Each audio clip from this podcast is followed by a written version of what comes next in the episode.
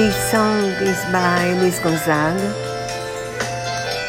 who was from the Northeast and wrote many songs about the, his region. And this song is very, very sad because it's a man who is praying to God to reverse part what he, what he prayed for, because it was too dry. So nothing was was growing there. So he asked, he prayed for rain.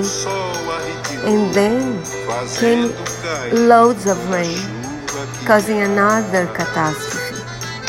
So he's back to praying, explaining himself, saying, sorry, I, what I wanted was rain to make things grow. I was not praying for what's happening, so forgive me if I was, I didn't make myself, didn't make myself clear.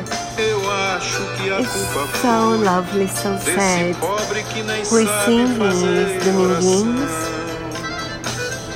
a player of accordion and a lovely voice, and with Guadalupe. I'll leave you the link.